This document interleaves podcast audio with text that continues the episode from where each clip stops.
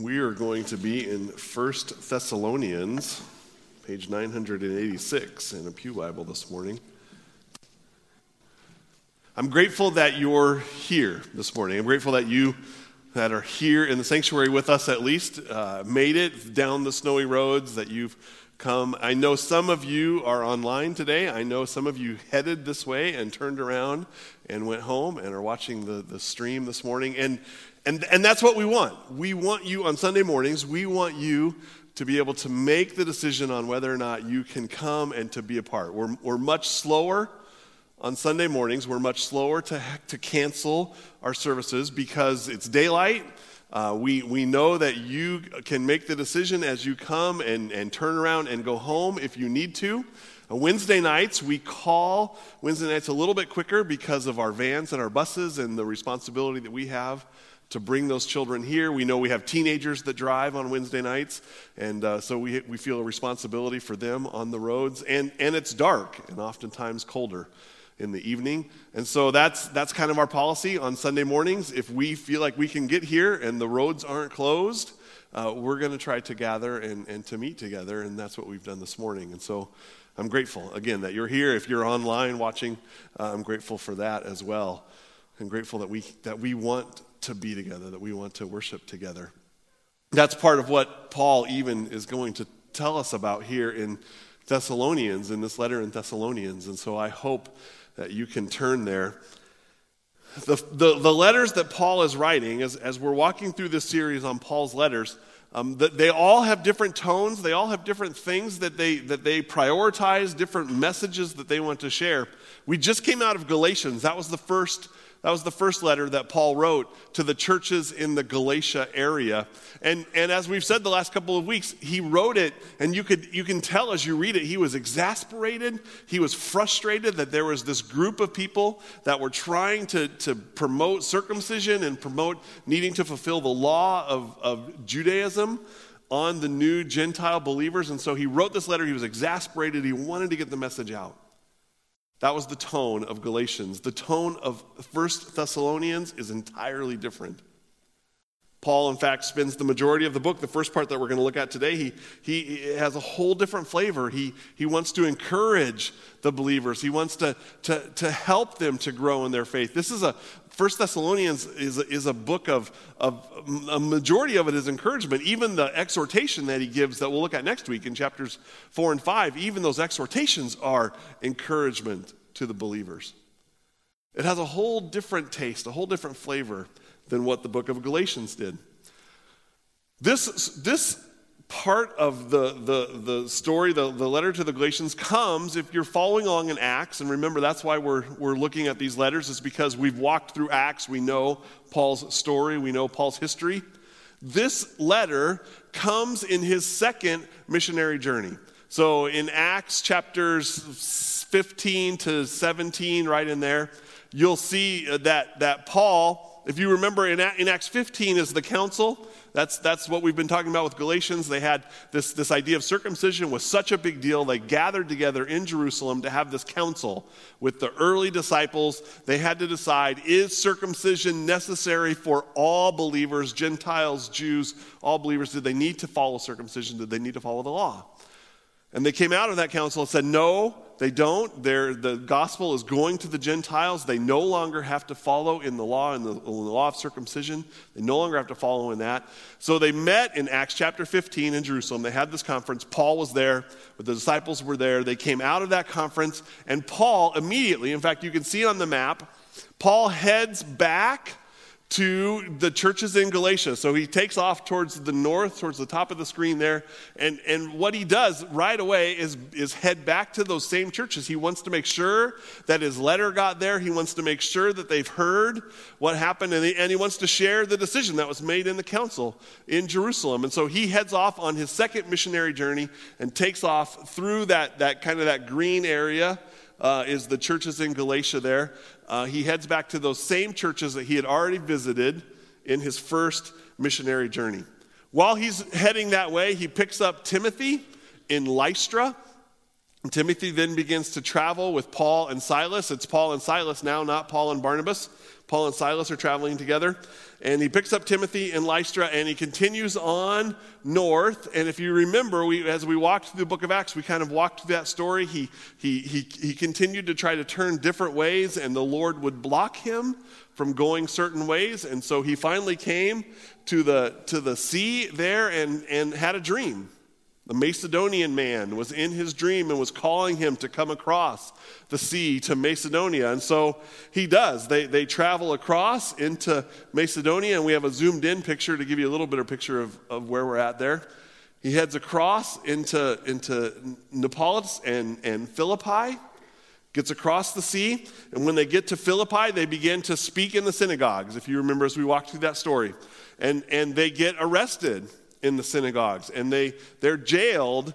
And while they're in jail, while Paul and Silas are in jail, there's an earthquake and the, and the gates open up and the jailer is about to kill himself because he's, he's sure that everyone has escaped from the jail. But Paul says, No, don't, don't do that. We're all still here. And the jailer, be, because of his time with Paul and because of all that's happened in that moment, the jailer says to Paul, What must I do to be saved? And Paul's response is, believe on the Lord Jesus Christ and you'll be saved. And even in the midst of that, they still continue to chase Paul and Silas out of Philippi. And he comes then to, to in, in Acts chapter 17, he comes to Thessalonica. You can kind of see that there on the map. He comes into Thessalonica, and, and in Acts chapter 17, he tells us that Paul went on into the synagogue, as he did in, in all of those towns and cities, went to the synagogue, and for three weeks, three Sabbaths in a row, he began to preach and share out of the scriptures to the people in Thessalonica. It wasn't very long, though, before some of those Jewish believers that oftentimes chased Paul and his party out of the town those Jewish believers came, and in fact, they, they made a, a, caused a stink even with the Roman authorities that were there, saying that, that Paul was leading people to worship another God besides Caesar. And in fact, if you remember this story in, in, in Thessalonica, uh, he, he, he begins to, to get this Jewish, this Jewish mob starts a, a, these Jewish believers start up a mob. They take Paul before the authorities. And they even say, in the midst of that speech, the Jewish mob says, These are the men who are turning the world upside down. And now they've come here into Thessalonica. And so they're chased out. They're there a little bit longer, it says. They, they spend a few more weeks not going to the synagogue, but ministering among the people of Thessalonica. And they soon get sent off then to Berea and at this point, if you remember in the, in the story of Acts, they come to Berea, and, and the Bereans, they're, they're some of the, the, the hero churches in Acts. They, they, they dive into the scripture and they want to know more and more. But it's after that that, that these last churches had been so hard on Paul that they send Paul, the, the, the early believers, those early churches, they, they send Paul on this cruise ship down to Athens. And, and part of, and I shared this as we walked through the series, part of what they were doing was, was trying to give Paul a bit of a respite. He had been, he'd been jailed, he'd been beaten in Philippi, he'd been chased out of Thessalonica. Uh, just all of these things had come against him over and over. And so they sent Paul on this boat he was, he was sent down to Athens. And when he gets there, when he gets to Athens, he doesn't just sit on his laurels, but he's walking around, really kind of touring the city, and, and comes to the Areopagus there and, and has this, this whole part on where he begins to say, I see that you have a number of gods that are here. Let me tell you about the unknown God, he says, and begins to tell them and even begins to teach and preach there in Athens. Silas and Timothy come and join him, and they settle into the town of Corinth. So you can kind of see that on the bottom of the map there. They settle into that town in Corinth, and they're there for, for two years, probably maybe a little bit longer. And it's while they're in Corinth that Paul and Silas and Timothy are talking about where they've been and the people that they've met and the churches that they've started. And Paul begins to think about the Thessalonians. He begins to think about the church that they started in Thessalonica. If you remember, in their first missionary journey, they went one way and they went all the way to, to, a, to a church and then they headed back the exact same way and met all of those churches again. I, I think Paul might have had that same idea that at some point I'm going to get back to this church in Thessalonica. But he hadn't gotten there yet. And it didn't look like he was going to get there anytime soon. And so Paul and Silas and Timothy begin to talk about how are, how are the believers in Thessalonica doing? They were being persecuted. That was the, the story in Thessalonica. There's a story there of Jason who hosts the believers, who hosts Paul and Silas, and they get called before the courts and they have to pay a, a bail to get out of jail. So there's persecution that was happening while Paul and Silas were there, and, and they assume that that persecution is continued. And so Paul and Silas and Timothy begin to talk. How, how is that church doing? How have they survived the persecution? Is the gospel still at work transforming the people of Thessalonica? And so Paul decides it's time for me to it's time for me to hear how they're doing it. So he, what he does is sends Timothy to go and get a report of the believers that are in Thessalonica. I want to hear how they're doing. I want to know what's going on. I want to hear how the gospel has, has worked in these believers. And so Timothy does. He goes, he, actually leaves from Athens before they settle into Corinth. He leaves from Athens and goes uh, to visit the, the churches in Thessalonica. And then he comes back. Paul's now in Corinth. Timothy comes back. He shows up and he gives the report to Paul. He tells them all about the things that are happening in Thessalonica. He tells them all about the transformation that the gospel is having on the believers in that church. And Paul is so excited about the report that he hears from Timothy. He's so grateful for the report that Paul brings back about everything that's happening in the church that he decides he wants to write a letter to send to the church in Thessalonica based on the report that he has gotten from Timothy. And so, this letter, First Thessalonians, is the letter that Paul writes. It's the second letter in the chronology that we have of Paul's letters. This is the second one that he wrote. And he writes it to the Thessalonican church because he wants them to be encouraged. In fact, the first part that I want you to look at in First Thessalonians is we're not going to start in chapter 1, we're actually going to start at the end of chapter 2. I want you to look at chapter 2, verse 17 to get started because he tells what I just what I just told you that that story that I walked through there of Timothy coming to check on them. He tells that here in chapter 2 starting in verse 17. It's going to read read that into chapter 3. He says, "But since we were torn away from you, he says, for a short time in person, not in heart, we have endeavored the more eagerly and with great desire to see you face to face, because we wanted to come to you, I Paul, again and again, but Satan hindered us." For what is our hope or joy or crown of boasting before our Lord Jesus at his coming? Is it not you? For you are our glory and joy. Therefore, when we could bear it no longer, we were willing to be left behind at Athens alone, and we sent Timothy, our brother, God's co worker in the gospel of Christ, to establish and exhort you in the faith, that no one would be moved by these afflictions. For you yourselves know that we are destined for this. For when we were with you, we kept telling you beforehand that we were to suffer affliction, just as it has come to pass. And just as you know, for this reason, when I could bear it no longer, I sent to learn about your faith, for fear that somehow the tempter had tempted you and our labor would be in vain. But now Timothy has come to us from you and has brought us the good news of your faith and love and reported that you always remember us kindly and long to see us as we long to see you. For this reason, brothers, in all of our distress and affliction, we have been comforted about you through your faith. For now we live if you're standing fast in the Lord. For, thanks, for what thanksgiving can we return to God for you? For all of the joy that we feel for your sake before our God, as we pray most earnestly night and day that we may see you face to face and supply what is lacking in your faith. Timothy has brought a good report to Paul. And Paul is so encouraged by it that he begins to write this letter back to them. And so, this letter, in fact, especially these first couple of chapters, it, it, it's, a, it's, it, it's really personal. It's much more personal than what the letter to the Galatians was. The letter to the Galatians was, again, an exasperated letter that he wanted to go to all the churches so that they would all know that, that he, was, he was combating this idea of needing to be circumcised. Here, he's writing a very personal letter to these believers in Thessalonica And he wants to encourage them, specifically to encourage them, to specifically encourage this church, this group. And so it's, it's almost, as we read these first couple of chapters, it's almost as if what can we gain? I think that's one of the questions we have to ask. What can we gain from this personal letter that Paul wrote to this group of believers in Thessalonica back in 51 AD?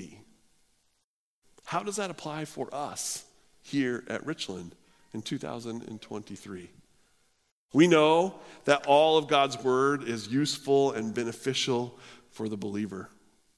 We know we know that we want to be a people and a church of the word, and so this must have some application for us. There must be some encouragement that Paul gives to the church in Thessalonica that he can also give to us. And I think there are several things that we can find in these first few chapters. Ways that he encouraged the church in Thessalonica, things that he encouraged them about that we also can be encouraged about as we walk through our church as well. So let's look at a couple of things. We're going to jump back now to chapter 1. Right at the beginning of the letter, Paul begins to write, and, and, and he rejoices. This, these first three chapters are rejoicing. Paul is, Paul is trying to encourage. He's, he's, he's being encouraged by the report he got from them. He's trying to encourage them based on the report he got. And he rejoices, we see, because the gospel has taken root and is transforming the believers in Thessalonica. The gospel's taken root and is transforming believers in Thessalonica. We see that in, in chapter 1, right away, in, in starting in verses uh, 2, 3, 4. He says, We give thanks to God always for all of you. We constantly mention you in your prayer. We remember before our God and our Father your work of faith, your labor of love, your steadfastness of hope in our Lord Jesus Christ. The gospel has taken root in you, he says. You have a work of faith, a labor of love, a steadfastness of hope in Jesus. The Jesus, God has chosen you, it says in verse 4, because our gospel came to you not only in word, but also in power and in the Holy Spirit and with full conviction. The gospel is taking root in the church in Thessalonica, and Paul is rejoicing in it.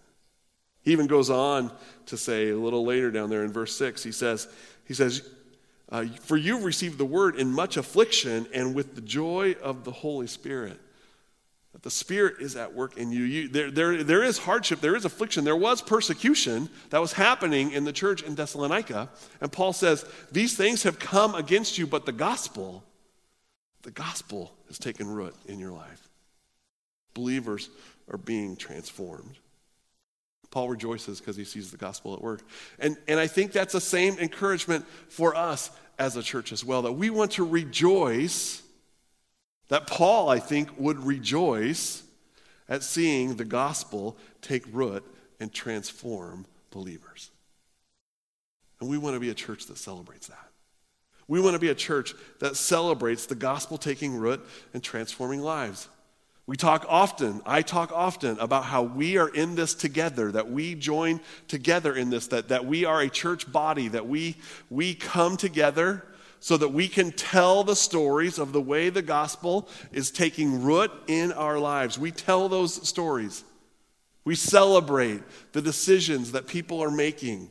We encourage, we encourage the transformations that we see happening we acknowledge the continued process of how we have moved from death to life, but now God is at work in us. The Spirit is at work in us, and He is changing us.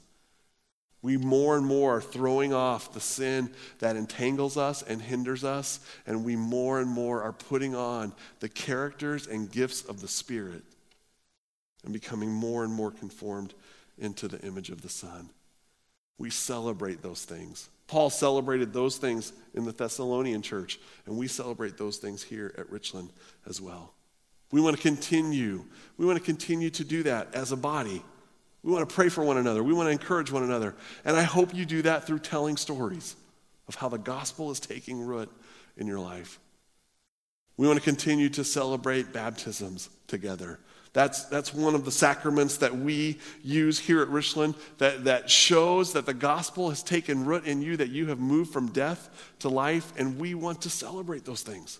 We want that to be a part of who we are here at Richland. We're going to continue to do that. Paul continues to rejoice here in chapter 1. He rejoices because the gospel's taken root and is transforming believers. But he also rejoices, I think, we see in chapter 1, because the gospel transformation of the Thessalonians is also producing gospel declarations and reflections. The gospel that's taken root in the Thessalonians is producing gospel declarations and reflections. And we see that starting in verse 7 says you, you, he says in verse 6 you receive the word with much affliction. You have the joy of the holy spirit at work in you. And he, and he leads right into verse 7 he says so that you became an example to all of the believers in macedonia and in achaia. For not only has the word of the lord sounded forth from you in macedonia and achaia but your faith in god has gone forth everywhere so that we need not say anything. For they themselves report concerning us the kind of reception that we had among you the gospel is so taken root in the people and the believers in Thessalonica that now the world around them is also hearing about the gospel of Christ and the transformation that's happening in them. They have become, Paul says, examples all over in all of Macedonia. Every, everyone around you knows what's happening in you. The word of the Lord has sounded forth from you, Paul says. Your faith in God is crossing borders. It's going across, it's going all through your country, it's going all through the area around where you are there. They know you and they see God at work in and through you. You've become the spokesperson in that area, Paul says. We don't even have to go. They're giving a report about you. We don't even have to go to be able to do the, the speaking because you yourselves have become the spokesperson and they report the work of God that's happening in their lives. We want to be encouraged by that. Paul encouraged the Thessalonian church that they were declaring the gospel to the world around them. And so we can see that as a call for us to be a church that declares and reflects the glory of God. It's part of our existence statement that we talk about often. We here at Richland exist so that we might declare the glory of God in the face of Christ. It's one of the things the Thessalonian church was doing so well that Paul began to praise them and tell them through the report of Timothy. Paul also rejoices. He rejoices because the gospel is taking root. He rejoices because the gospel is leading them in transformation, and so that they are declaring and reflecting that to the world around them. But we also see in chapter 2 that Paul rejoices because those gospel declarations, those gospel reflections, they aren't pointing to the church, but instead they're pointing to the glory of God. You see it in chapter 2, specifically in verses 4 through 6. He says, Just as we've been approved by God and entrusted with the gospel, so we speak not to please man, but to please God who tests our hearts. For we never came with words of flattery, as you know, nor with a pretext for greed. God is a witness. Nor did we seek glory from people, whether from you or from others, though we could have made demands of the apostles of Christ. We are all about the glory of God. Our declarations, our reflections, the work of the gospel that's implanted in us is not to make much of us. The gospel at work in us is not to declare my name or your name or even the name of Richland. But we exist to make much. We exist to magnify Jesus Christ. It's His name that we promote, it's His name that we lift up. It's His name, it's His renown, it's His glory that we want to ring out. That was the desire of the believers in Thessalonica, and that should be the believers. That should be the desire of the believers at Richland. We want to point to him so that the glory of God might ring out. And Paul rejoices that for the church in Thessalonica, the gospel has transformed them, it's taken root in their lives, that that taking root in their lives has caused them to declare it and to reflect it to the world around them. And they don't do it to lift up their own name, but instead to lift up the name of God. And then we see in chapter 2 that as the gospel and the word of God works in them, God has given them grace in the midst of suffering. That the gospel that has taken root inside of them that is being shared and reflected in the world around them for his name to be seen also is strengthening them. That same gospel, that same word is strengthening them. We see that in, in verses, in chapter 2 still, in verses 13 through 16. He says, We also thank God constantly for this, that when you received the word of God, which you heard from us, you accepted it not as the word of men but what it really is the Word of God, which is at work in you, believers. For you, brothers, you became imitators of the churches of God in Christ Jesus that are in Judea. For you suffered the same things from your own countrymen as they did from the Jews who killed both Lord Jesus and the prophets and drove us out and displeased God and opposed mankind by hindering us from speaking to the Gentiles that they might be saved so that as always to fill up the measure of their sins, but wrath has come upon them at last. He says, You, you have received the word of God for what it really is. You received the word that we shared with you, the gospel that we gave to you, what we declared to you. You have taken that for what it really is the word of God at work in you, the word of God at work in believers. And he says, because you've accepted it that way, because you have received the word of God in you, you're suffering, just like the churches in Judea did. You are suffering. Your countrymen have come against you, just like those Jewish unbelievers did in the churches in Judea. And you are suffering.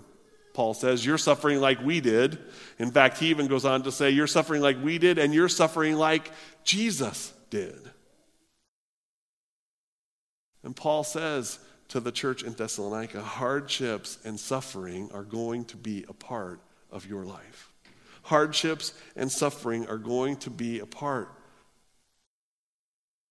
of your life as a believer.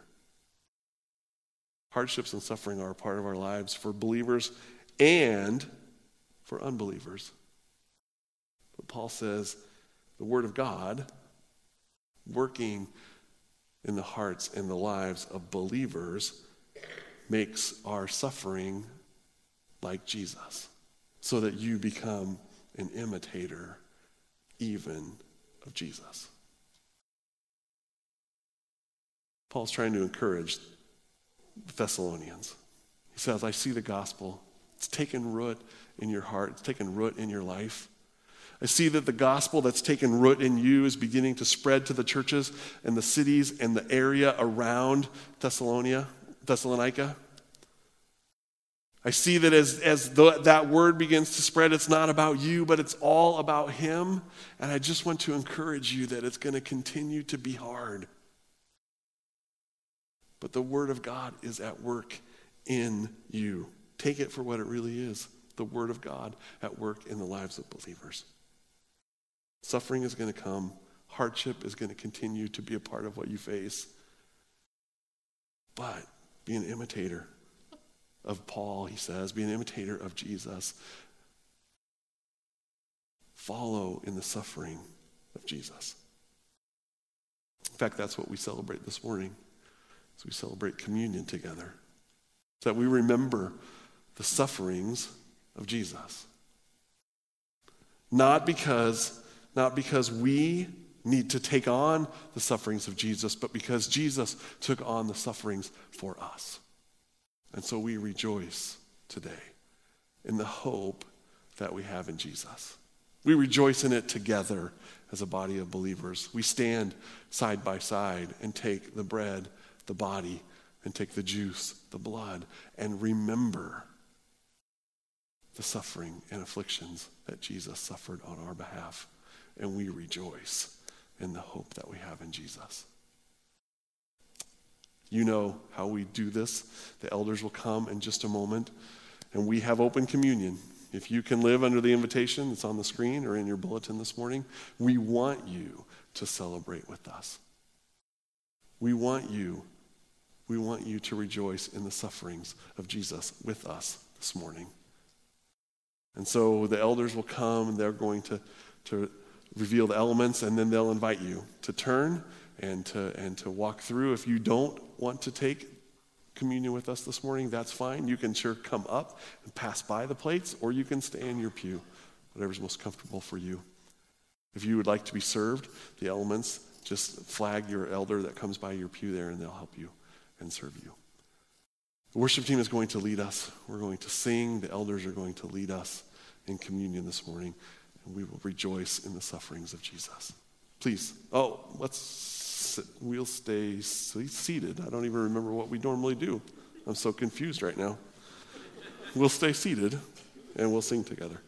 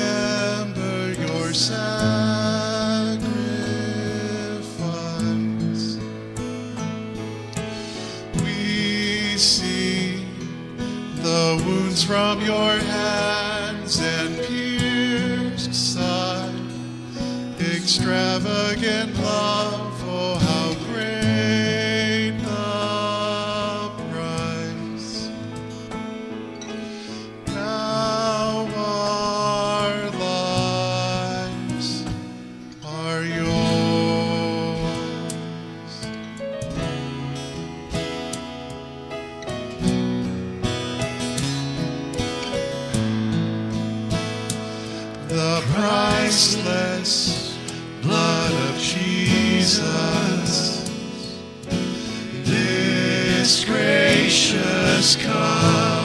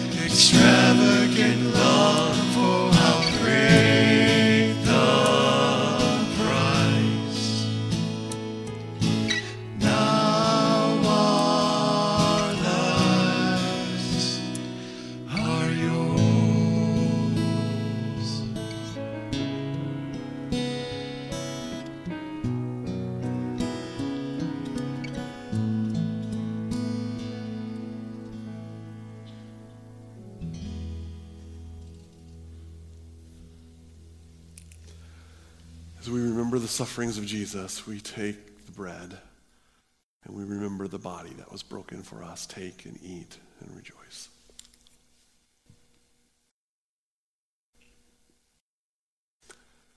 And the blood that was shed for our sins to give us forgiveness for our sins. Take and drink and be grateful.